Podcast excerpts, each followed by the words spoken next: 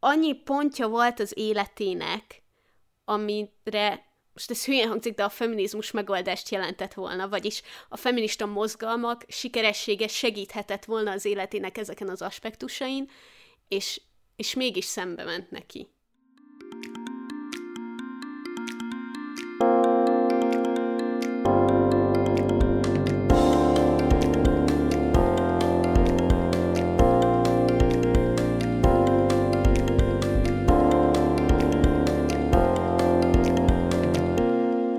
Sziasztok, ez itt a Pancsított a Podcast legújabb epizódja, én Julcsi vagyok. Én pedig Viki, és a mai egy nagyon különleges epizód lesz, ugyanis van egy sorozat, amire mindketten elképesztően ráfüggtünk, ez pedig a Mrs. America, aminek a témája a feminizmus második hulláma, és az ehhez kapcsolódó dolgokról fogunk beszélgetni, de mindenképpen fontos elmondani, hogy ezt az epizódot az HBO támogatta, úgyhogy ha szeretnétek megnézni a Mrs. America című sorozatot, akkor azt HBO-gon megtehetitek, fogunk linket tenni a leírásba is, és én úgy gondolom, így a részfelvétele előtt, vagy a legelején, hogy szerintem a sorozat nélkül is élvezhető lesz a beszélgetés, de nyilván szerintem a legjobb képet akkor fogjátok kapni, hogyha megnézitek azt is.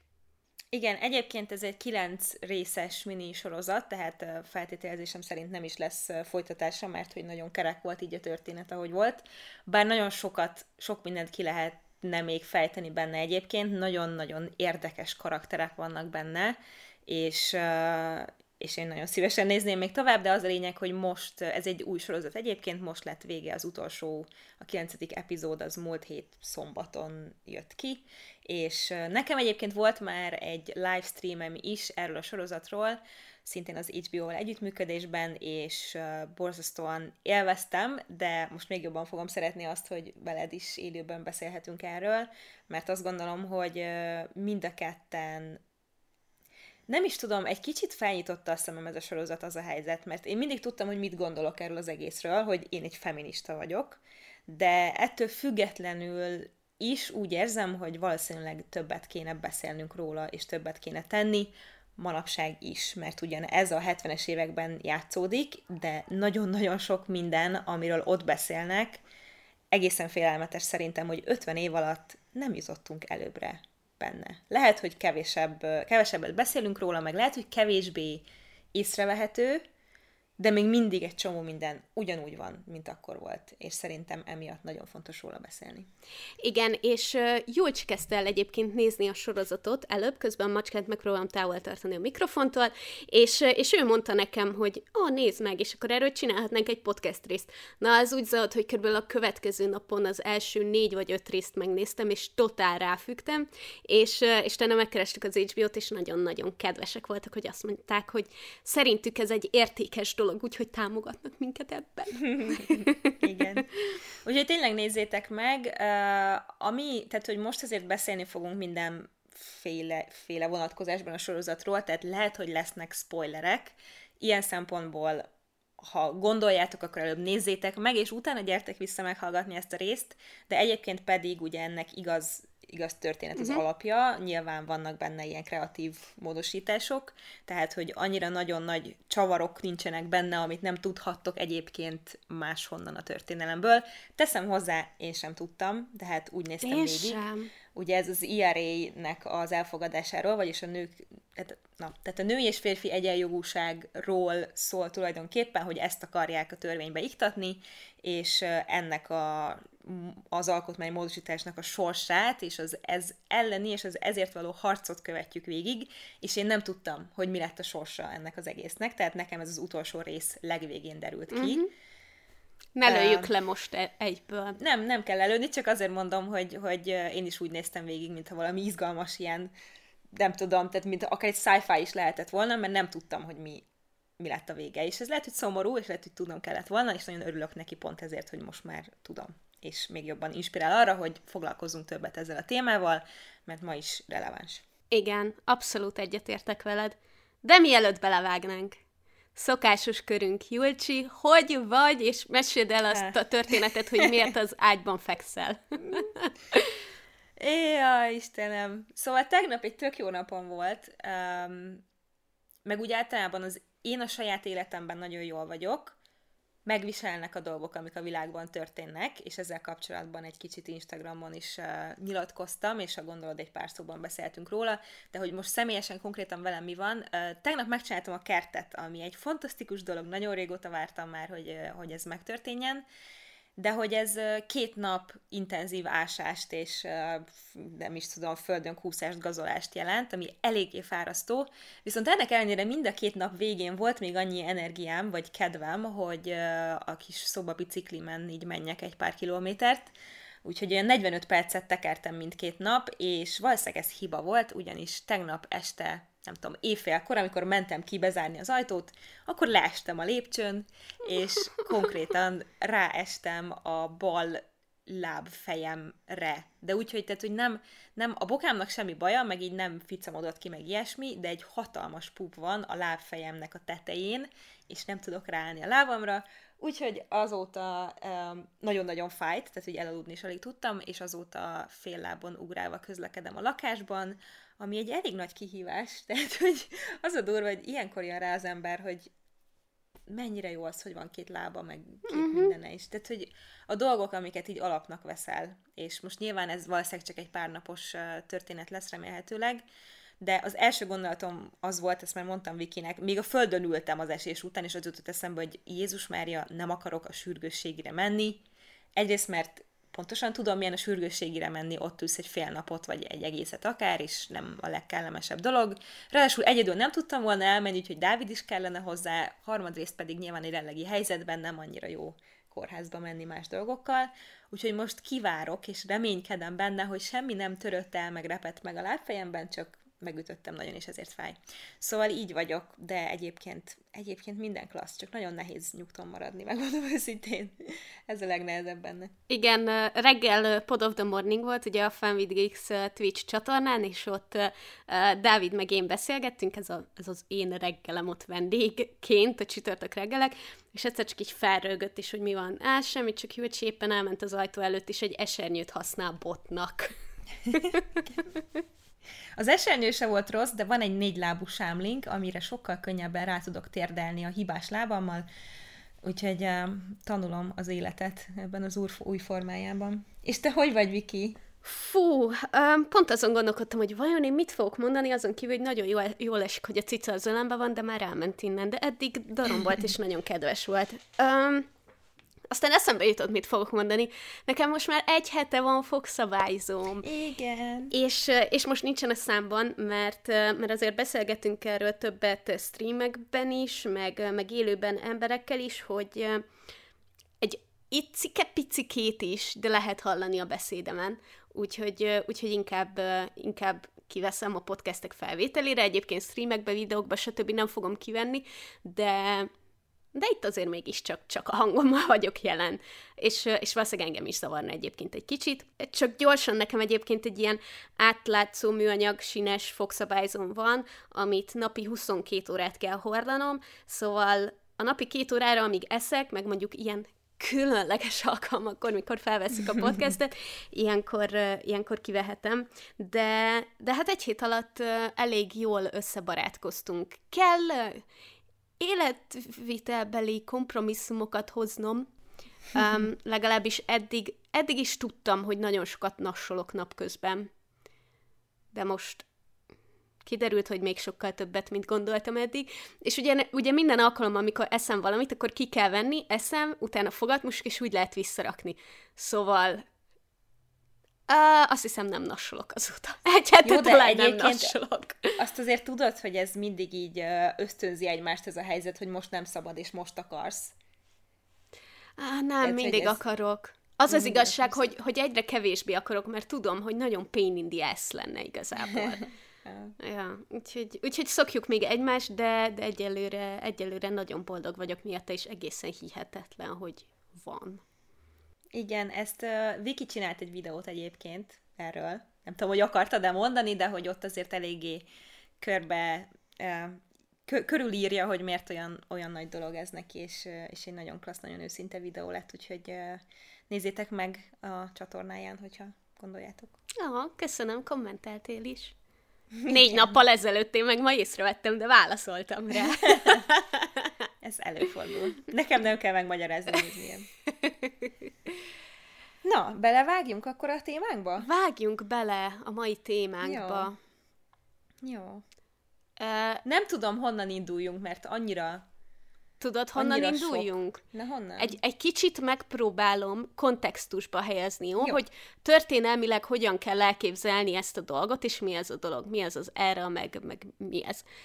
Szóval az egész onnan indult, hogy most az 1960-as években vagyunk, tehát ez már a második hulláma a feminizmusnak, ugye az első volt a szüfrazsettek, amikor szavazati jogot kaptak a nők, meg iskolába járhattak, meg ilyesmi, tehát hogy az már hála égnek megvan, de most inkább ezekkel a társadalmi nemi szerepek kerültek előtérbe, és 63-ban egy Betty Friedan nevű nő, aki egyébként szerepel a sorozatban is, megírta azt a könyvet, aminek a címe, hogy The Feminine Mystique, és igazából kimondta, ami nagyon konvencionális volt, hogy nem konvencionális, hanem a megosztót akartam mondani angolul. Igen, kontroverziális. Kontroverziális, igen. A lényeg, hogy nagyon megosztó volt, hogy ő leírta, hogy a háziasszonyi szerep az nem feltétlenül tesz boldoggá minden nőt. És hát ezen nyilván rengetegen kiakadtak, és indultak a prók meg a kontrák, és pár évvel később egyébként létrehozta Betty a Nemzeti Nőszervezetet, és ők kezdték el az erát, mint ez az IRA, ez a nőknek egyenlő jogokat biztosító alkotmánymódosítást akarták elfogadtatni és azt ratifikálni, és gyakorlatilag 71-ben és 72-ben a képviselőház meg a szenátus is jóváhagyta, viszont ahhoz, hogy bekerüljön az alkotmányba, ahhoz az Egyesült Államok közül az államok 3/4-ének el kell fogadnia, és igazából erről szól a történet, hogy erről a harcról, hogy minél több államban elfogadják és ratifikálják. És szerintem fontos így azt elsőre leszögezni, amit egyébként nem emelnek ki szó szerint a sorozatban, hogy mi ez az IRA, amiért valójában küzdenek. És én egy csomó ideig keresgettem, és aztán, amikor megtaláltam amúgy az eredeti dokumentumot az IRA-ről, akkor mondom, biztos, hogy ez csak ennyi? Azt gondoltam, hogy ez valami hosszú dokumentum, részletesen leírva dolgok, stb. És gyakorlatilag ennek 3 pontja van. Az első az, hogy jogilag nem lehet megkülönböztetni embereket a nemük alapján. A második az, hogy ezt betartathatja a kongresszus. A harmadik pedig az, hogy az elfogadást követően 2 évvel ratifikálni kell, hogy bekerüljön az alkotmányba. Tehát gyakorlatilag ez tényleg arról szól, hogy jogi szempontból ne különböztessék meg a nemeket. Igen, de azért ezen belül többféle téma is van, ugye, amiért kiálltak, tehát, hogy az abortusztól elkezdve az, hogy a béregyenlőség az törvénybe legyen iktatva, nők és férfiak ugyanannyit keressenek, ilyen például a szülés utáni szabadság a férfiaknak is, tehát, hogy az apáknak is legyen ilyen, meg egy csomó minden, amiről úgy gondoljuk, hogy alapvetőnek kéne, hogy legyen. Tehát semmiféle szélsőséges dolog nem volt benne. Nyilvánvalóan ahhoz, hogy egy bármilyen üggyel kapcsolatos forradalom, vagy bármilyenek az előrevitele, az sikeres lehessen, ahhoz kellenek radikális nézeteket valló emberek. Például ugye a Betty is így lett bemutatva, aki ugye 63-ban írta ezt a könyvet, ő egy nagyon radikális feminista volt, és erre volt szükség ahhoz, hogy eléggé megmozgassa az embereket, és másokat is bevonzon a saját ügyére, és hogy mások is ezzel foglalkozzanak. Viszont a sorozatban nagyon, szerintem ez többször is előjön, ez a radikalizmus, hogy ez most mennyire fontos, meg maguk a szereplők is így változnak ezzel kapcsolatban. Tehát, hogy valamikor kevésbé lesznek radikálisak, a politikában érvényesülni, az megint egy nagyon érdekes dolog, ahol egy kicsit a saját nézeteidet is esetleg vissza kell fogni azért, hogy a másik része viszont jól működjön. Tehát, hogy ez egy ilyen állandó téma volt benne, és szerintem egyébként is nagyon-nagyon fontos, hogyha feminizmusról beszélünk. Ugyanis a feministák, a feminizmus, az még mindig egy olyan kifejezés, és még én is ebben nőttem fel. Nem azért, mert a szüleim ezt mondták, de hogy még én is azt gondoltam, hogy a feministák azok radikálisak, és te összegyűjtötted nagyon jól a táblázatba, hogy miket gondolnak róluk az emberek, azt már szeretném, hogyha elmondanád. És ezért nagyon-nagyon jó ez a sorozat, mert tökre megmutatja, hogy ez nem így van, és hogy nem erről van szó. Igen, és igazából attól függetlenül, hogy ez az IRA, ez a jogi, meg a teljesen konkrétan papírra leírt, nem tudom, kontextusa ennek a sztorinak, ez is azért volt igazán jó, mert beszélgetés kezdeményező volt, tehát hogy mindkét szélsőség is, és a köztes részen is mindenki megszólalt, és mindenkinek volt véleménye, amiket tudtak ütköztetni, és ezért egészen tényleg részleteibe bele tudtak menni. Az abortusztól kezdve a zaklatás, a munka, a nem tudom, kivezesse a háztartás, tehát hogy az összes ilyen témába belementek, amit egyébként ez az IRA, ez a hát most muszáj így mondom, hogy ez egy pofon egyszerű szabály, amit be akartak vezettetni, és ez robbantotta ki azt a nagyon komplex és bonyolult és sokszínű beszélgetést, amit nagyon szépen bemutatott szerintem a sorozat.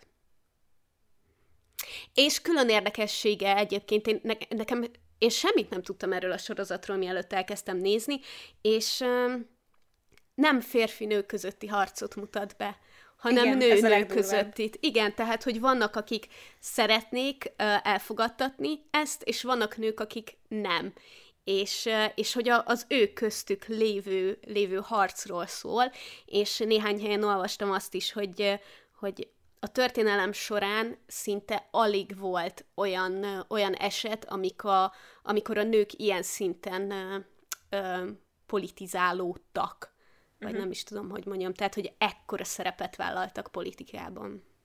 Igen, és egyébként ennek a sorozatnak így alapvetően hát nem azt akarom mondani, hogy a főhőse, de hogy akin a legnagyobb hangsúly van, az nem például Gloria Steinem, aki ugye az arca volt gyakorlatilag ennek az egész feminista mozgalomnak, és nem azok a karakterek, őket is látjuk sokszor, és látjuk, hogy mi történik velük, de a Mrs. America, ami a címe is a sorozatnak, az egy Phyllis Schlafly nevű nő, hol vannak az álbetűk a nevében, aki szintén egy valós történelmi személy, és én sosem hallottam róla, és ugye nagyon sokan tudnak erről a feminista mozgalomról, de sokkal kevesebben tudnak erről az ellenmozgalomról, amit ő irányított, és igazából nekem az volt a leggeniálisabb talán ebben a sorozatban, hogy megpróbálja megértetni a másik oldalt. Tehát, hogy nekem egyértelmű volt, ahogy leültem, hogy én melyik oldalon állok, és az is látszik a sorozatban, hogy a készítőknek is egyértelmű, hogy ők mit gondolnak, viszont ettől függetlenül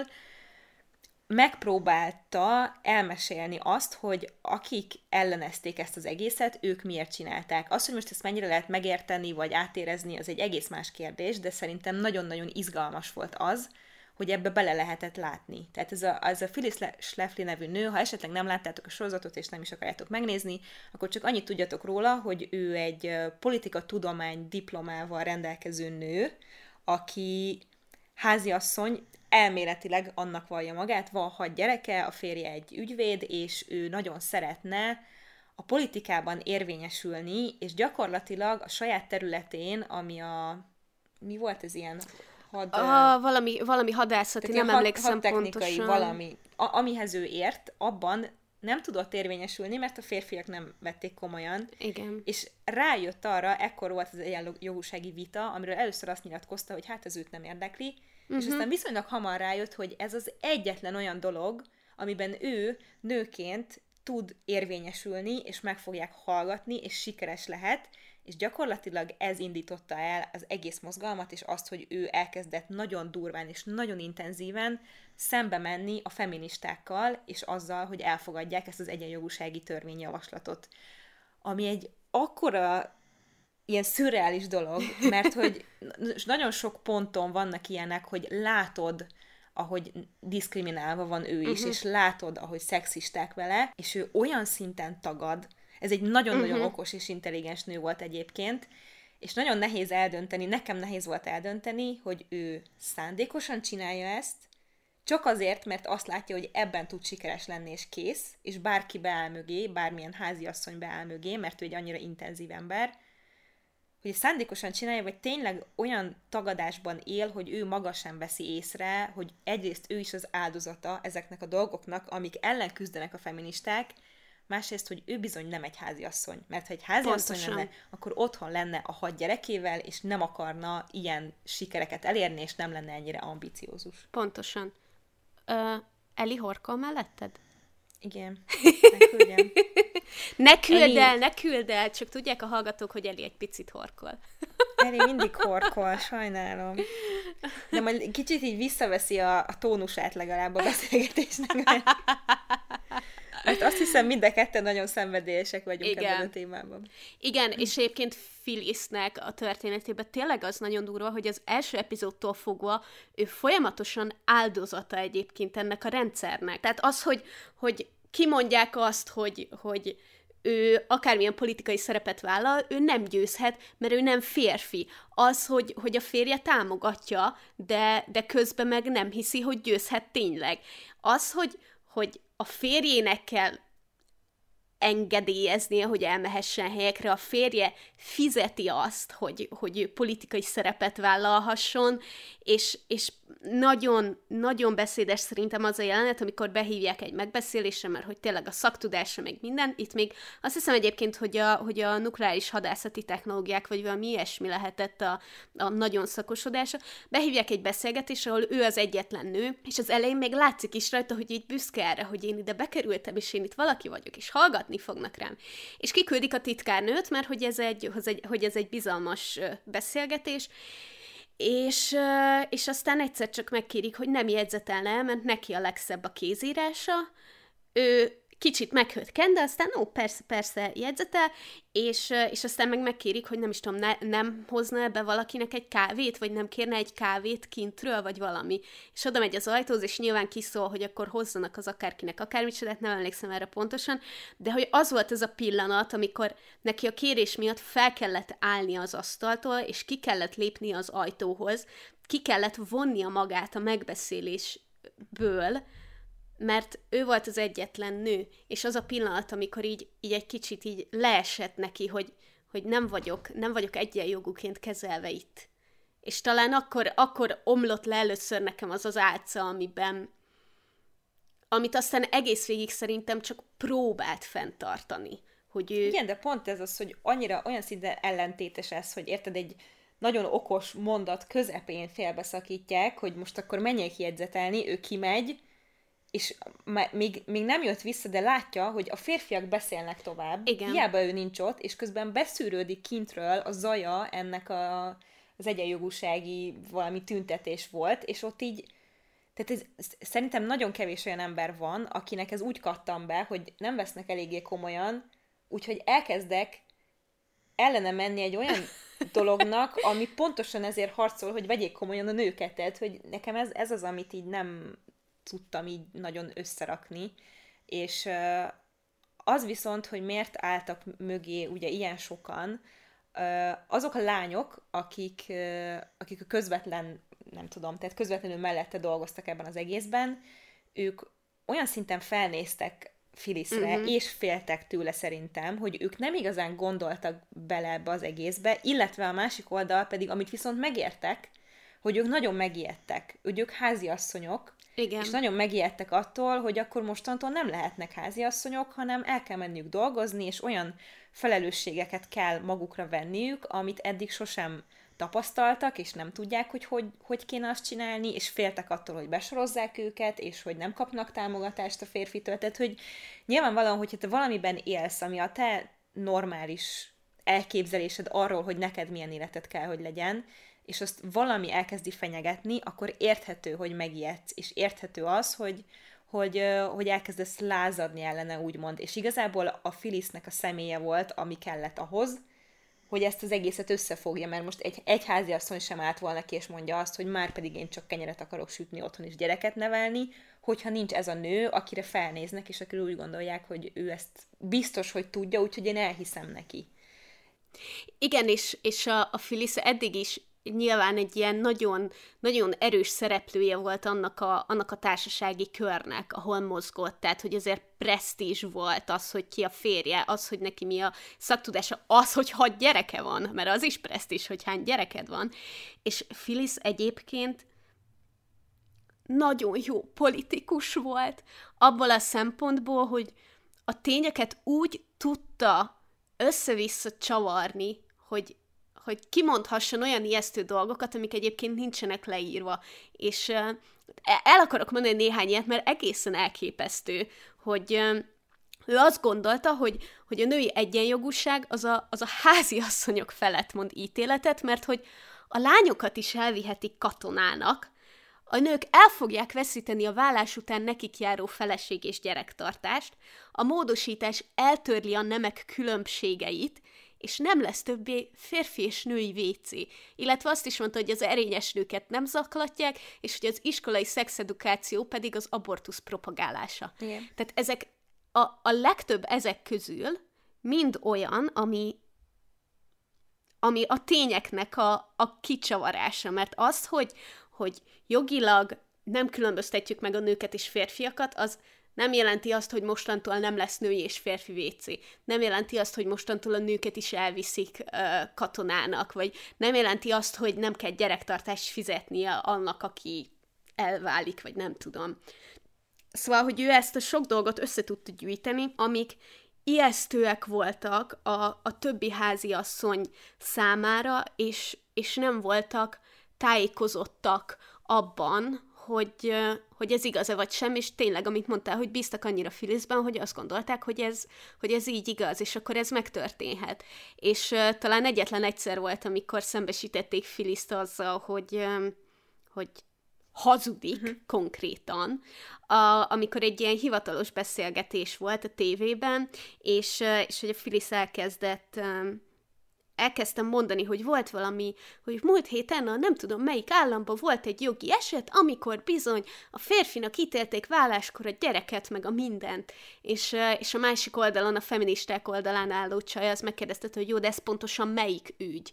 Hát, hogy ebbe az államba történt, és hogy ez múlt héten történt, és hogy ez azt fogja jelenteni, hogy a nők ezentúl nem kapnak gyerektartást, meg hogy a nőktől elvehetik a gyereküket, meg mit tudom én, csak így nyomta, és végül addig ütötte a vasat a másik oldal, hogy kiderült, hogy nincs ilyen. Nincs ilyen. Igen. Tehát, hogy a Phyllis képes volt úgy az összes történetet úgy alakítani, ahogy neki a legjobb. Igen, és ami egyébként most, hogyha eltekintünk attól, hogy melyik oldal miért küzdött gyakorlatilag, vagy mik voltak azok az értékek, amit képviseltek, az egy baromi nagy és nagyon látványos különbség volt, hogy Phyllis milyen módszerekhez nyúl, és hogy áll az ő úgymond alkalmazottaihoz, tudod, a nőkhöz, akik nem dolgoznak igazából, holott, de hogy nem, és hogy Gloria és a másik oldal, a feministák hogy állnak egymáshoz. Tehát közöttük egy tökéletes demokrácia volt,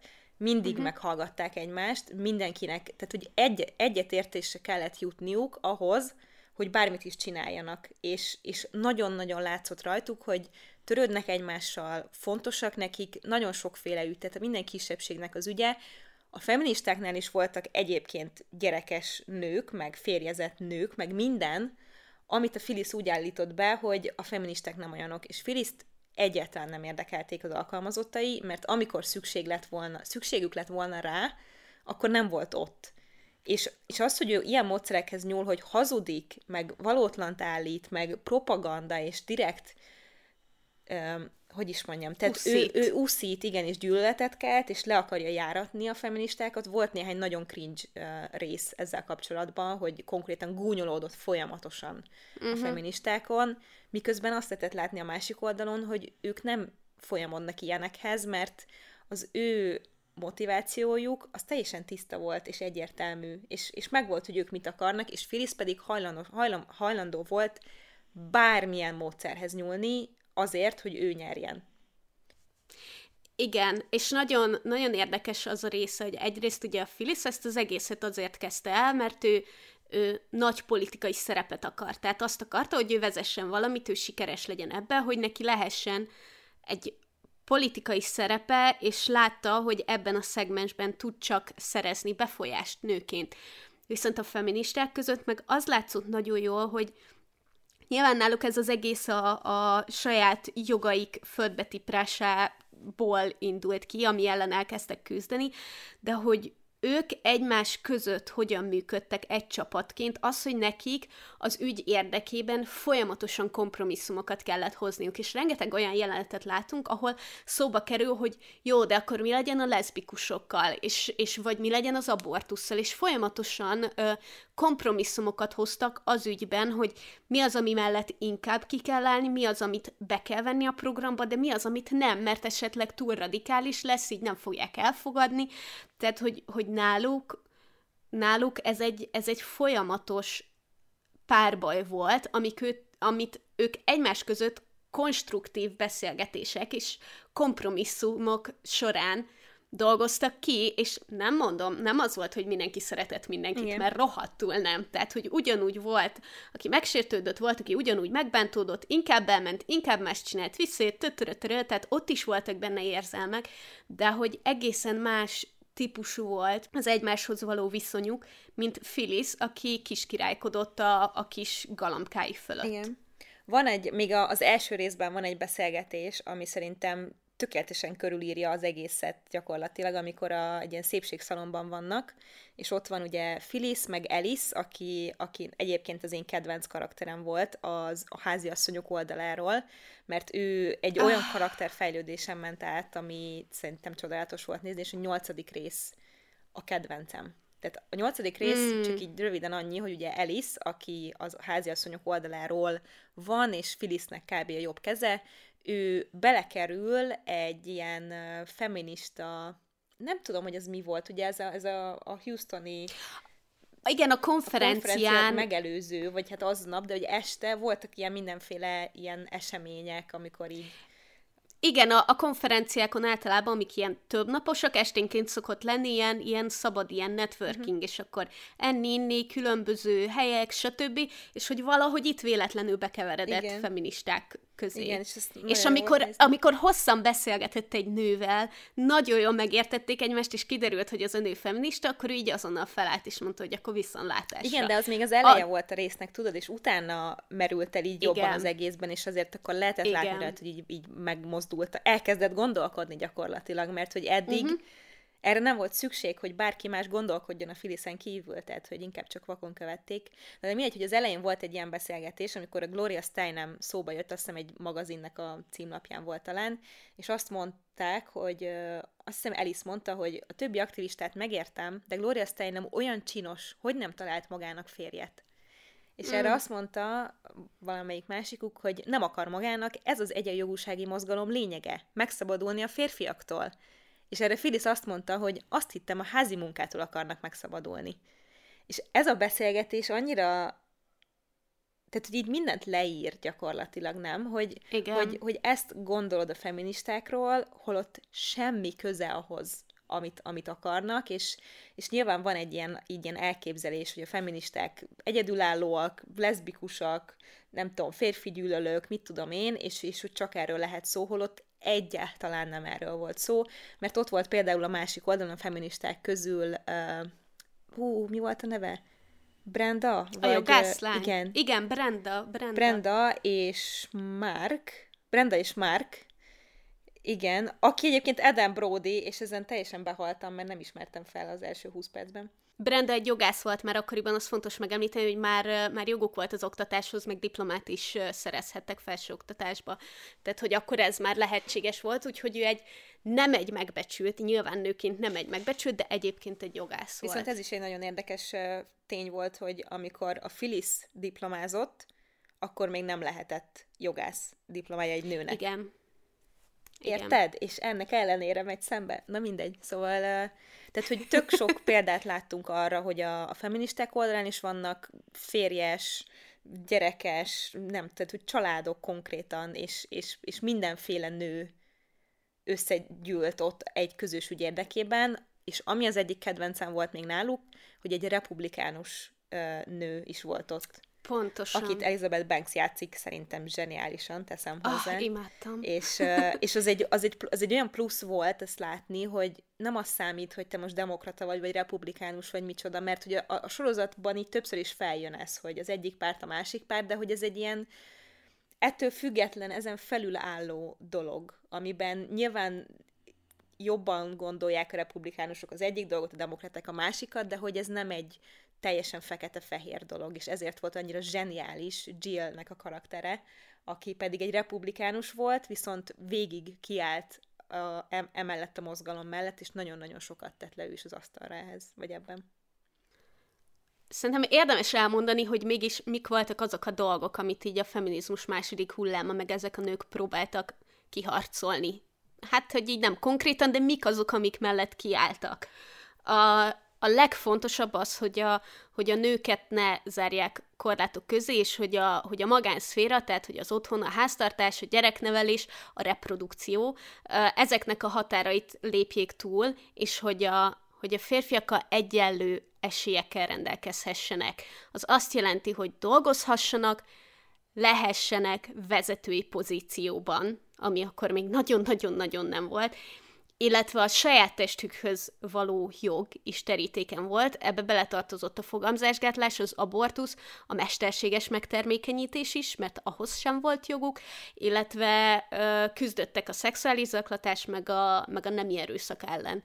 Tehát szerintem senkinek nem kell elmesélni, hogy még nem is annyira nagyon régen, még nem számított erőszaknak, hogyha családon belül történt atrocitás. Tehát ezek voltak azok a fő dolgok, amiért ők kiálltak, és koránt sem volt szó olyan radikális dolgokról, mint akkor is sokan gondolták. Tehát, hogy nem vitték el katonának a lányokat, nem szűntek meg a női-férfi vécék. Egész egyszerűen, amik manapság egyébként sok szempontból alapjogoknak tekinthetők, ezekért küzdöttek meg akkor. Tehát, hogy a társadalmi konvenciókat próbálták egy kicsit lebontani. Igen. Igen, abszolút, és nem is tudom, nekem az a... Tehát nekem két dolog volt, ami a legerősebb volt ebben az egészben. Egyrészt a háziasszonyok oldaláról az, hogy Alice-en keresztül, amikor igazából eljutott odáig, hogy elkezdett gondolkodni, és rákérdezett, ott próbált a végén finomítani. Tehát a háziasszonyokon belül, mi Eagle-öknek hívták magukat, Eagle Forum, vagy Sas Forum, igen, és ott mondta, hogy mi lenne, hogyha nem totálisan mennénk szembe a feministákkal, hanem így kiválasztanánk néhány dolgot, ami nekünk nem... Mert hogy ezt csinálták. Tehát, hogy amit ti akartok, az nem lehet jó. És nem azt csinálták, hogy figyelj, ti ezt szeretnétek, de ezzel az a bajunk, hogy, hanem csak nem. Tehát, hogy így tagadtak. És az Alice próbálta ezt egy kicsit finomítani, hogy jó, de hogy akkor igazából mi mit akarunk? És igazából mit akarunk tényleg tagadni, meg megakadályozni, és igazából ki támad minket? Ezt a kérdést így fel is tette, hogy ki támad minket? Mert egyáltalán nem voltak a feministák a háziasszonyok ellen. Nyilván így hangozhat, mert hogy mondjam, tehát, hogy ugyanez ez a radikális dolog, hogy az, hogyha valaki azt mondja, hogy a házasság igazából rabszolgaság a nőknek, meg hogy mit tudom én, hogy legyél egyedülálló, ez a radikális része ennek az egésznek. De hogy ez meg a másik, amiről ugye beszéltek többször, és például ott volt Bella, aki a vége felé már a vezetője volt gyakorlatilag ennek a női mozgalomnak, mármint így politikai szinten is, nem tudom, hogy mi volt te tudod, hogy mi volt a státusza, vagy a... Fú, nem tudom pontosan, de a lényeg, hogy a kormánynál a nőügyekért felelős szervezetnek volt a vezetője. Igen, ő volt a vezető, és ő is megkapta például a Glóriától, hogy már nem elég radikális. Mert hogy voltak ügyek, például ez az LGBTQ közösség, meg az abortusz, volt néhány olyan ügy, amiből próbált visszavenni annak érdekében, tehát kevesebbet akarni annak érdekében, hogy legalább a legalapvetőbb egyenjogúsági dolgok átmenjenek, és akkor ezzel így támadta úgymond a Gloria, hogy már nem vagy olyan radikális, mint régen, és hogy ez egy ilyen tendencia volt, amit lehetett látni, hogy igen, radikálisan indulsz, de amikor el akarsz érni valamit ténylegesen a politikában, akkor muszáj egy kicsit alkalmazkodnod. És akkor elmesélte a Bella, ami egy nagyon durva jelenet volt nekem a Glóriával, amikor ketten beszélgettek, hogy amikor igazán radikális volt, akkor annyira féltette a saját életét, és olyan stresszben élt, hogy 8 hónapos terhesen elvetélt. Tehát, hogy egy kicsit abba is belelátni, hogy milyen radikálisnak lenni bármilyen üggyel kapcsolatban, mert tényleg utálni fognak, és hiába van erre szükség ahhoz, hogy valami tényleg történjen, és valami elinduljon, ez egy baromi nehéz szerep, amit bárki magára vehet, gyakorlatilag. Igen, és hogy teljesen alap dolgokról beszélünk, amiért küzdöttek, tehát, hogy az, hogy mondjuk egyenlő legyen a fizetésük. Tehát, hogy ez szerintem egy annyira alap dolognak kéne lennie, és érted, akkoriban már az is nagy dolog volt, hogy egyáltalán fizetést kaptak, vagy hogy számomra így egészen felfoghatatlan, hogy honnan kellett nekik indulniuk ahhoz, hogy most mi ott lehessünk, ahol vagyunk. És hol vagyunk szerinted egyébként? Hová itt tartunk? Azt gondolom, hogy mi most, ahol ülünk, mi ketten, Budapesten 2020-ban,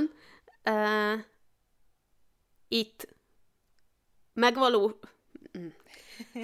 szabályba van foglalva az egyenjogúság, és egyébként én direkt megnéztem, hogy nálunk most erre milyen szabály van, és nálunk benne van egyébként, hogy a jogokat nem lehet megkülönböztetni, a nem alapján egyenjogúak a férfiak és a nők, viszont külön intézkedésekkel segítik az esélyegyenlőség megvalósulását, és védik a gyerekeket, nőket, az időseket és fogyatékkal élőket. Tehát, hogy valamilyen szinten a törvényben van foglalva az egyenjogúság, de közben meg valamilyen szinten elismeri az alkotmányunk, hogy segíteni kell még az esélyegyenlőséget, hogy kiteljesedhessen. És azt gondolom, hogy nálunk rengeteg ilyen underlying, vagy hogy mondják, ilyen rejtett probléma van, ilyen elkendőzött. Uh-huh.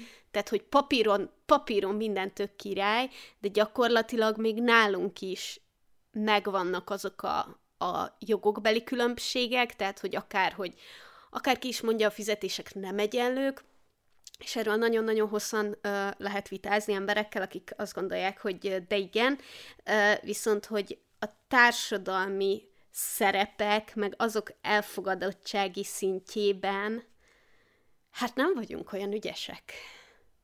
Az a helyzet szerintem, hogyha most kizárólag a női egyenjogúság kérdését nézzük itt Magyarországon, és nem például a homoszexuálisokat, meg más kisebbségek helyzetét és megítélését, tök jó, hogy ez törvényben van foglalva, de ez még nem jelenti azt, hogy ez így történik.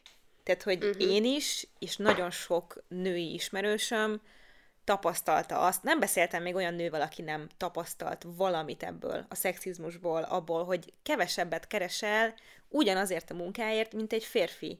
És ez így van, és kész, és ez nem változott meg, és ez nem, az a durva, hogy ez nem fog megváltozni attól, hogy ez törvényben van iktatva, ha csak nem tudják tényleg valahogy ezt ki, tehát, hogy amíg nincsenek olyan bér megkötések, hogy konkrétan ezért a pozícióért ilyen cégnél nem tudom mi, ennyit keresel és kész, addig ez konkrétan a cégekre van bízva, hogy kinek mennyit fizetnek. És hajlamosabbak a férfiaknak többet fizetni, mint a nőknek. Ez így van, ezzel lehet vitatkozni, és biztos vannak helyek, ahol nem.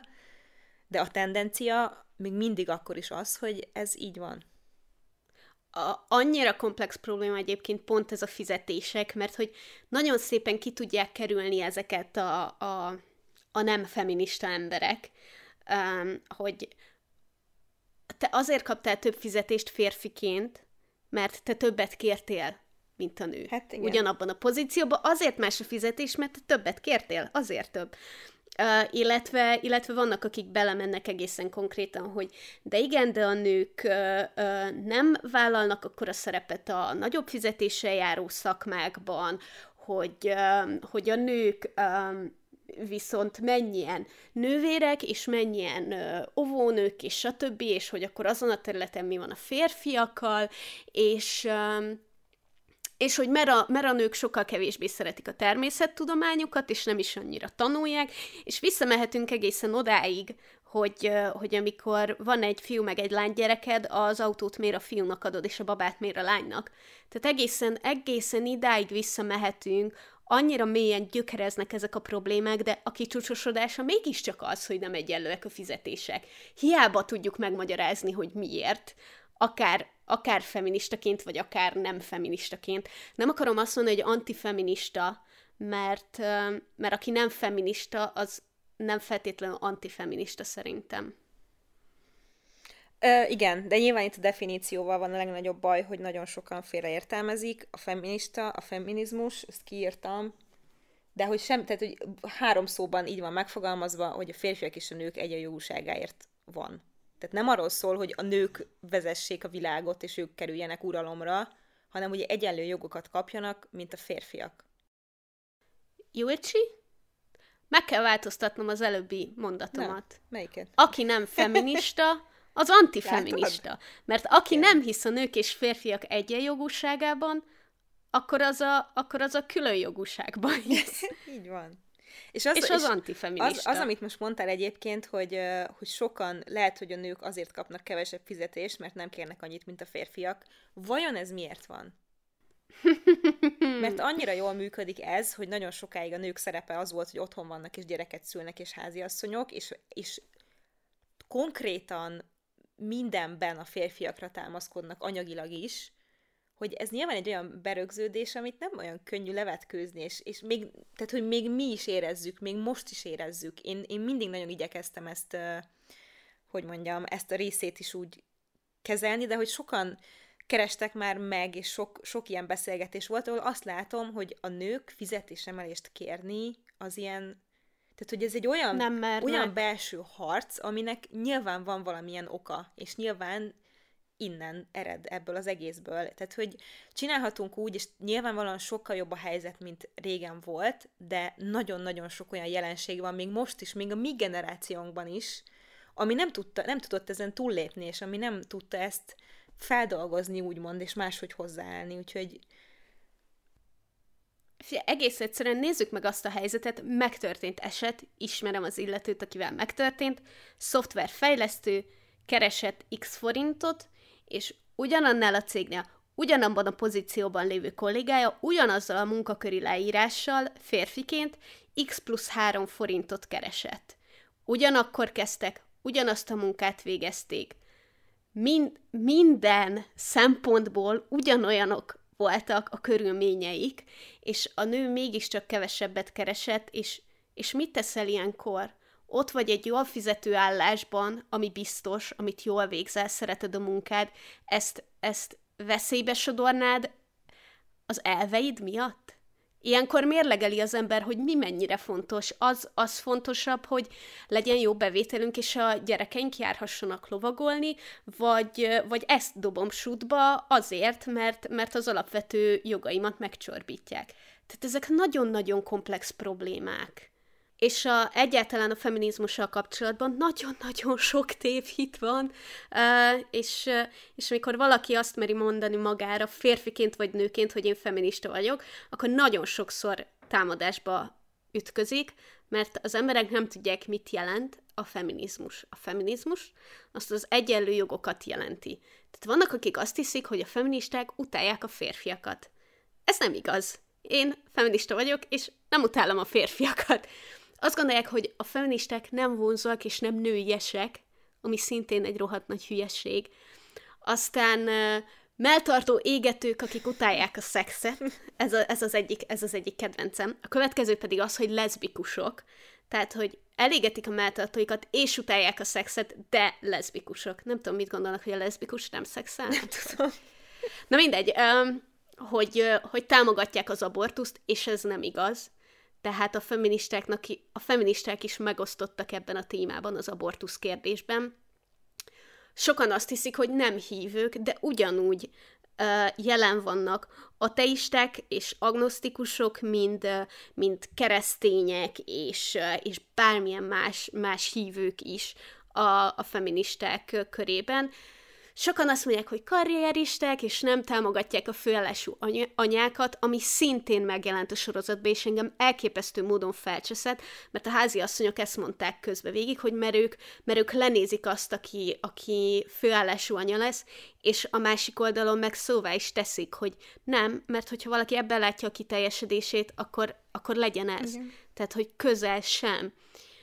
Aztán egy másik kedvenc tévhitem, hogy csak a nők lehetnek feministák, uh-huh.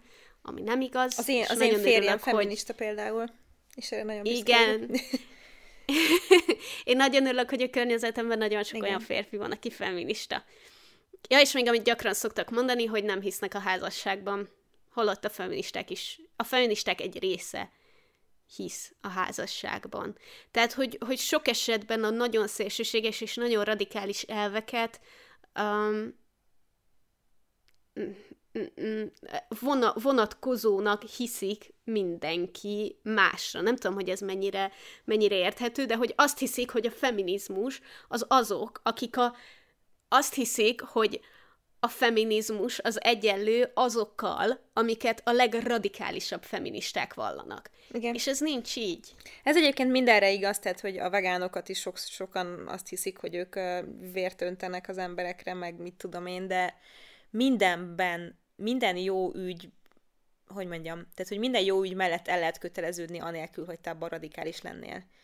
És én ezt mindig is így gondoltam, és viszont emellett meg azt gondolom, hogy néha tényleg szükség van olyan jellegű radikalizmusra, ami nem bánt másokat, de egy kicsit meg tud mozdítani, előrébb tud mozdítani egy ügyet. És mindegy, a lényeg az, hogy minden, amit elmondtál, igen, hogy a feminizmus az ez, és nem más, hogy ettől függetlenül ti most női és férfi hallgatóink, szerintem tudjátok, de azért mindenképp ezt szögezzük le, hogy a férfiakat ugyanúgy éri negatív megkülönböztetés, diszkrimináció, vannak olyan berögződések a társadalomban, ami ellenük nagyon káros vagy negatív tud lenni, és abszolút erről is beszélni kell, de most ez a témánk, és most a nők elleni igazságtalanságokról beszélgetünk ezzel a sorozattal kapcsolatban. Viszont később szerintem nagyon szívesen csinálunk olyan részt is, ahol meg egy férfival beszélgetünk mondjuk arról, hogy ő neki milyen negatív tapasztalatai vannak,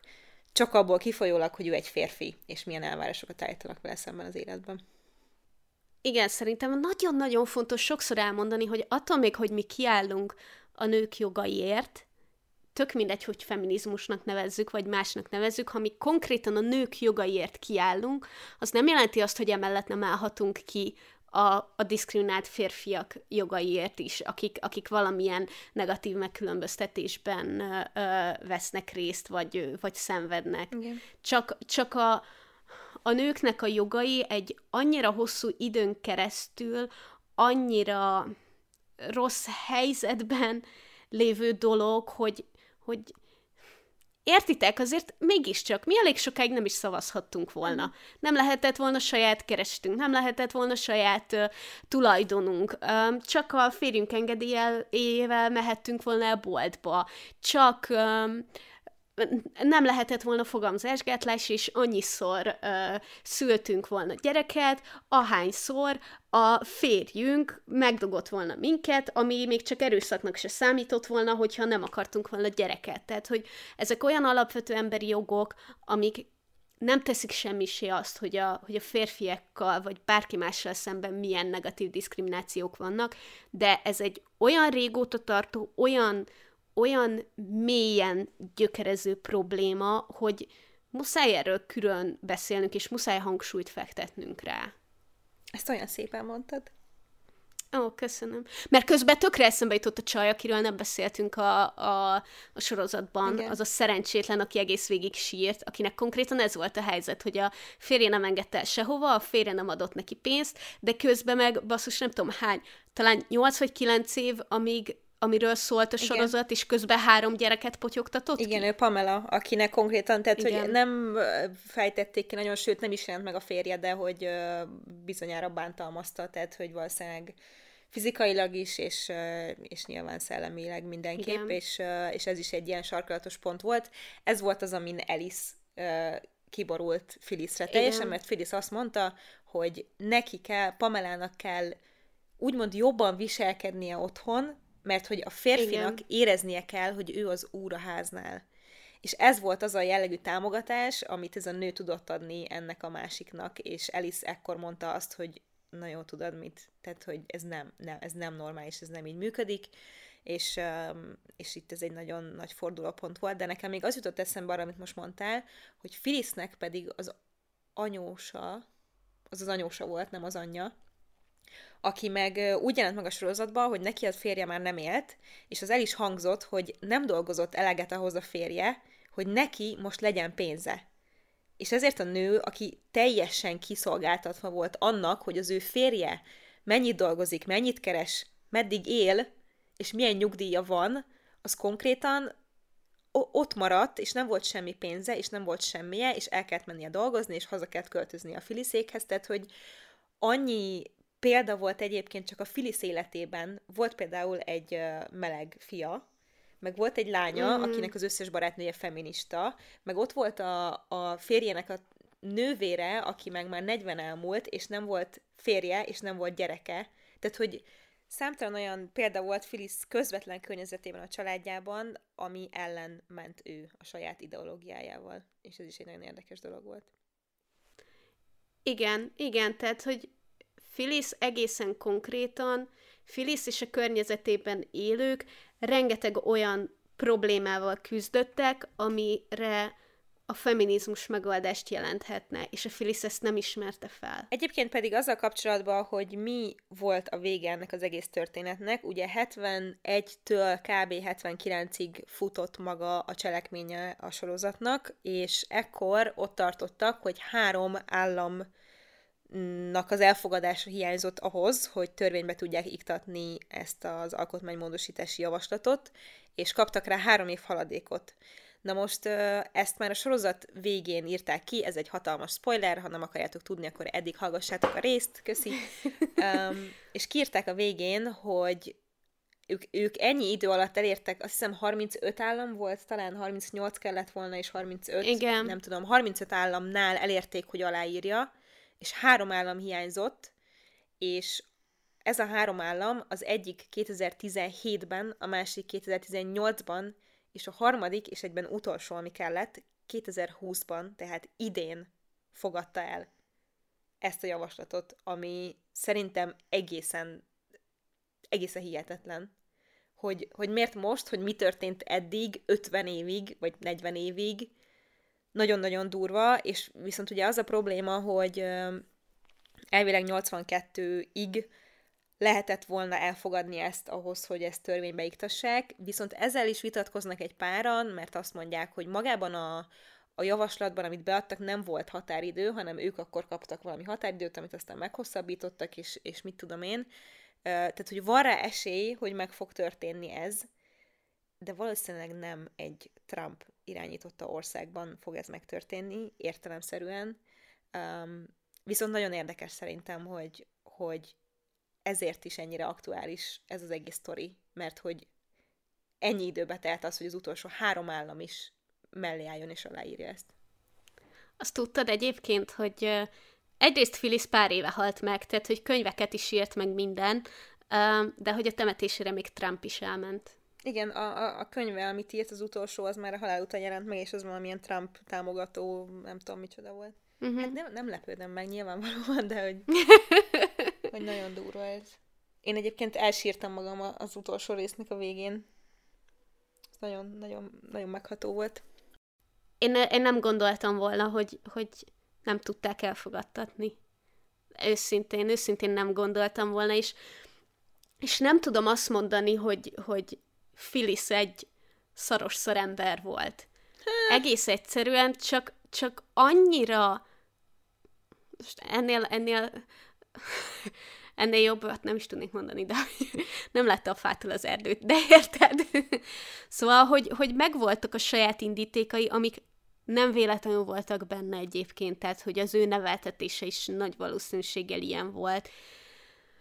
De hogy nem ölt soha feministákat, nem ölt soha kisállatokat. Szóval, ebben nem vagyok biztos utóbbiban, de az a baj, hogy értelek, és komolyan gondoltam azt, hogy bizonyos szintig értettem ezt a fajta félelmet, ami vezérelte őket, de az, ahogy a Phyllis csinálta a dolgait, és ahogy átgázolt más nőkön, és ahogy, tehát hogy nem, egész egyszerűen a módszereivel én nem tudok kibékülni, és azzal, hogy én azt láttam, hogy ő neki semmi nem fontos, csak az ő megítélése, az ő sikerei, hogy ő legyen egy olyan politikai személyiség, akit elismernek mások. Tehát én nem azt láttam rajta, mint a feministákó, hogy van egy ügy, amiért ő annyira szenvedélyes és lelkes, hogy megy és csinálja, és közben szenved, meg pofonokat kap, meg ilyesmi, hanem ő megy, mert ő magának azt akarja, hogy ő valaki legyen.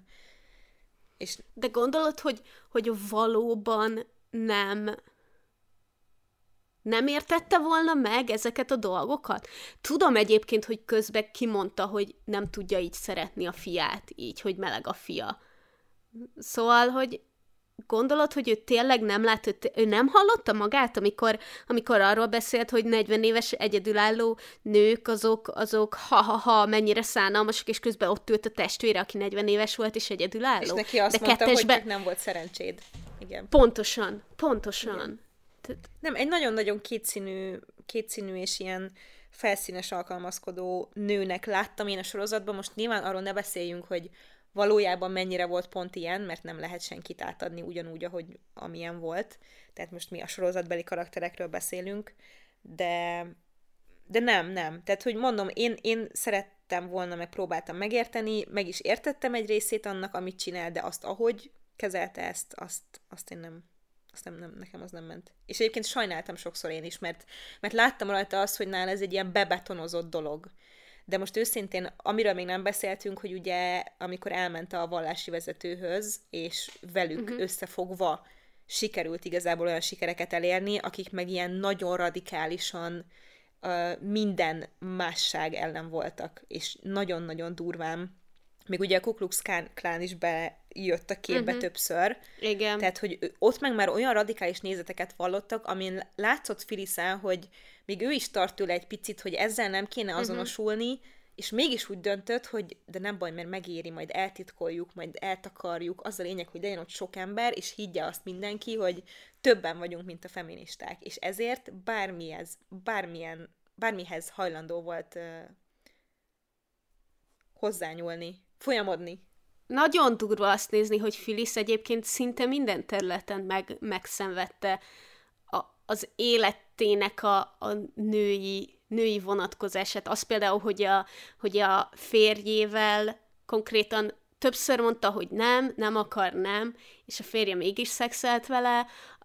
Az, hogy a férjének kellett pénzt adni, hogy ő bárhova elmehessen, az, hogy a férjének el kellett őt engednie, engedélyt kellett kérnie, hogy elmehessen valahova, az, hogy szaktudása ellenére őt nem vették komolyan, az, hogy nem végezhetett jogászként, az, hogy neki szégyelnie kellett a fiát, aki meleg, az, hogy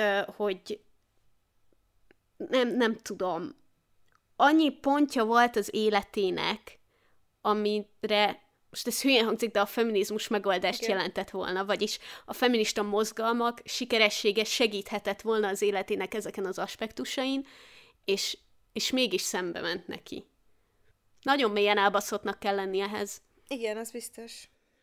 De nagyon-nagyon érdekes volt ezt látni, én nagyon örülök neki, mert nem tudtam erről, és kicsit úgy motivál arra, hogy többet foglalkozzunk ezzel a témával, mert tényleg még ma is kell.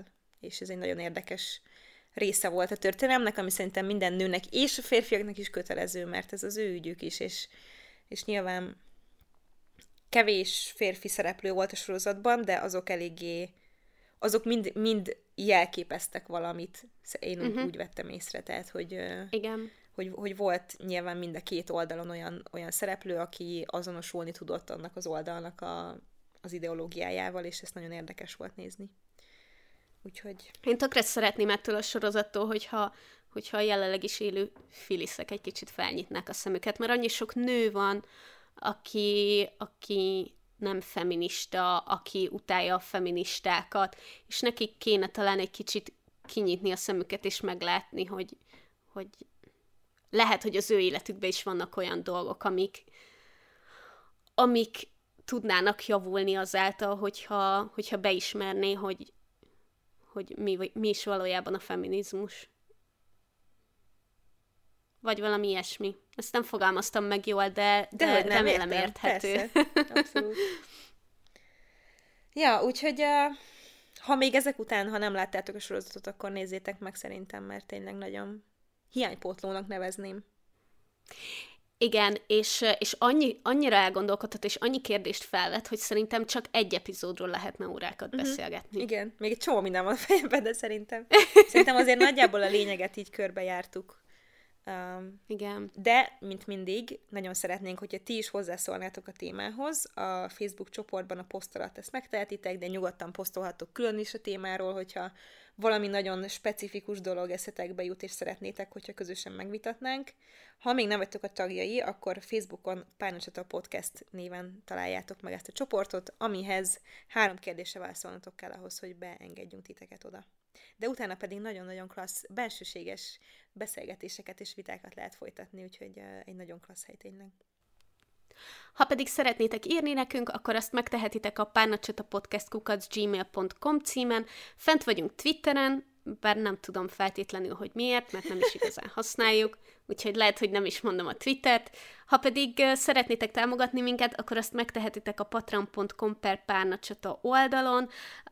Hogyha pedig nem tudtok minket pénzzel támogatni, akár havi 1-2 dollárral sem, akkor rengeteget segít, hogyha értékelitek a podcastet az éppen hallgató appotokban, illetve megosztjátok egy ismerősötökkel. Nagyon köszönjük az HBO Magyarországnak, hogy együttműködtek velünk ebben az epizódban. Szerintem nagyon testhez álló volt, és tényleg Vikivel mind a ketten őszintén nagyon élveztük a sorozatot, és szerintem ezt a beszélgetést is, úgyhogy... Egyszer meg kéne hívnunk egy antifeministát. Ezt még megbeszéljük. jó, oké. Meglátjuk, mondjuk úgy. Úgyhogy nagyon köszönjük nektek is, hogy itt voltatok velünk, és hamarosan találkozunk egy újabb epizódban. Sziasztok!